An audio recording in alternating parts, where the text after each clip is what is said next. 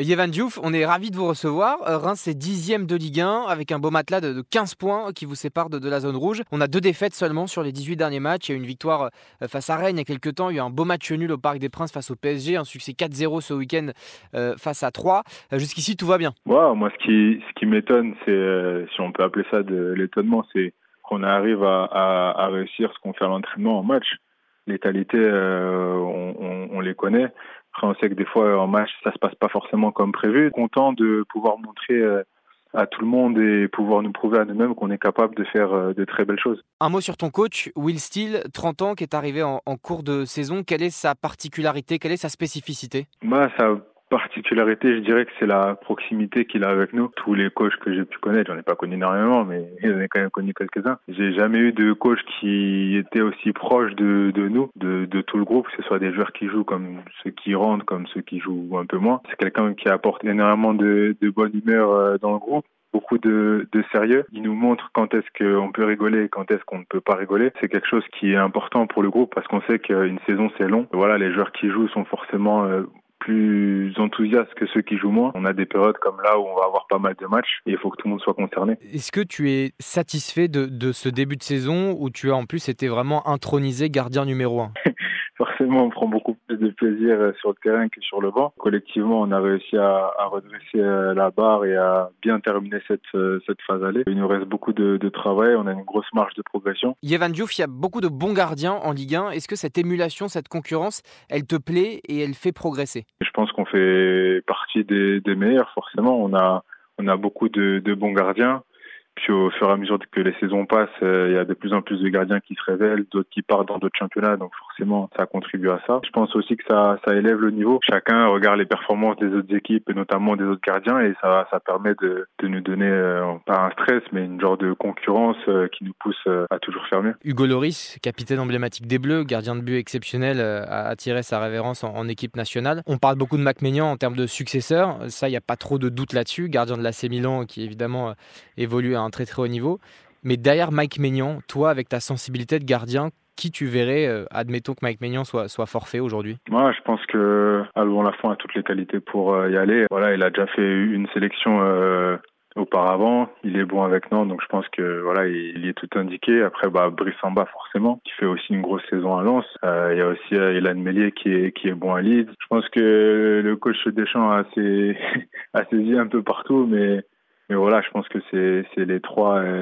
En tout cas, il y en aura forcément un des trois dedans. Toi, justement, qui, qui, est gardien de but et, français, euh, Hugo Loris, ça représente quoi pour toi De par sa, sa, carrière, de par euh, ce qu'il a pu faire, que ce soit en club comme en, comme en sélection, le capitaine emblématique de la France, recordman de, de, de sélection avec le brassard et je crois même sans.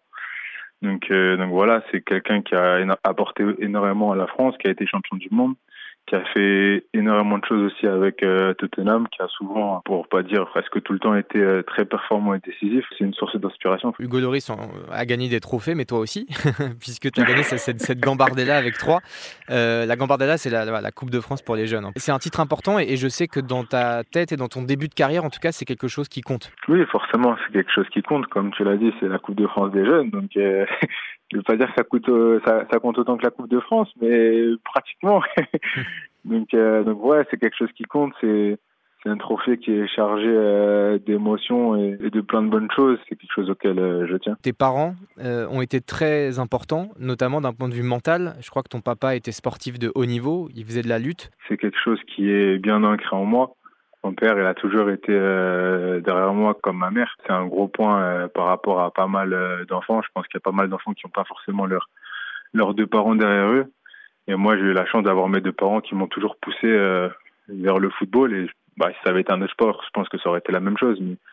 Mais, ils ont toujours été derrière moi, ils m'ont toujours poussé et, et, m'ont inculqué des, des, des, valeurs ainsi que beaucoup beaucoup de travail et de persévérance, ça m'a servi. Il y a aussi une, stat sur toi que j'avais vue euh, il n'y a pas très longtemps. Euh, alors tu, tu, me diras si ça compte ou pas pour toi.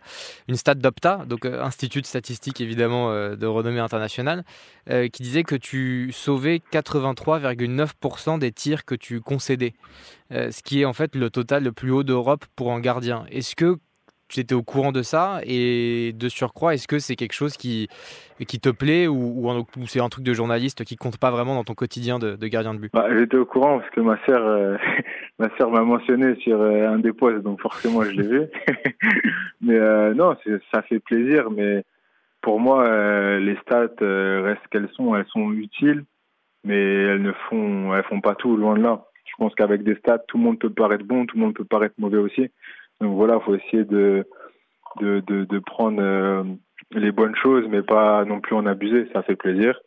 Mais euh, voilà, le plus important, ça reste euh, les résultats et puis l'efficacité. En tant que gardien de but, quelle est ta vision aujourd'hui du, du, rôle justement de, de gardien? C'est un rôle qui a beaucoup évolué. Et est-ce qu'aujourd'hui, ça t'agace presque qu'un gardien soit jugé pour euh, son jeu au pied ou pour d'autres qualités, alors que l'essentiel, on est d'accord, c'est quand même d'être euh, béton sur sa ligne euh, et de faire des arrêts. on a l'impression qu'il y a d'autres paramètres aujourd'hui qui rentrent en compte et qui dénaturent un petit peu le poste de gardien. Est-ce que tu partages ça ou pas vraiment? Bah, Je le partage dans le sens où je trouve que ces paramètres sont beaucoup plus visibles au très haut niveau c'est-à-dire au niveau euh, de la Ligue des Champions, à Real, Paris, Barça, Bayern, etc. C'est vraiment là où le jeu au pied d'un gardien va, va vraiment faire la différence euh, dans un match.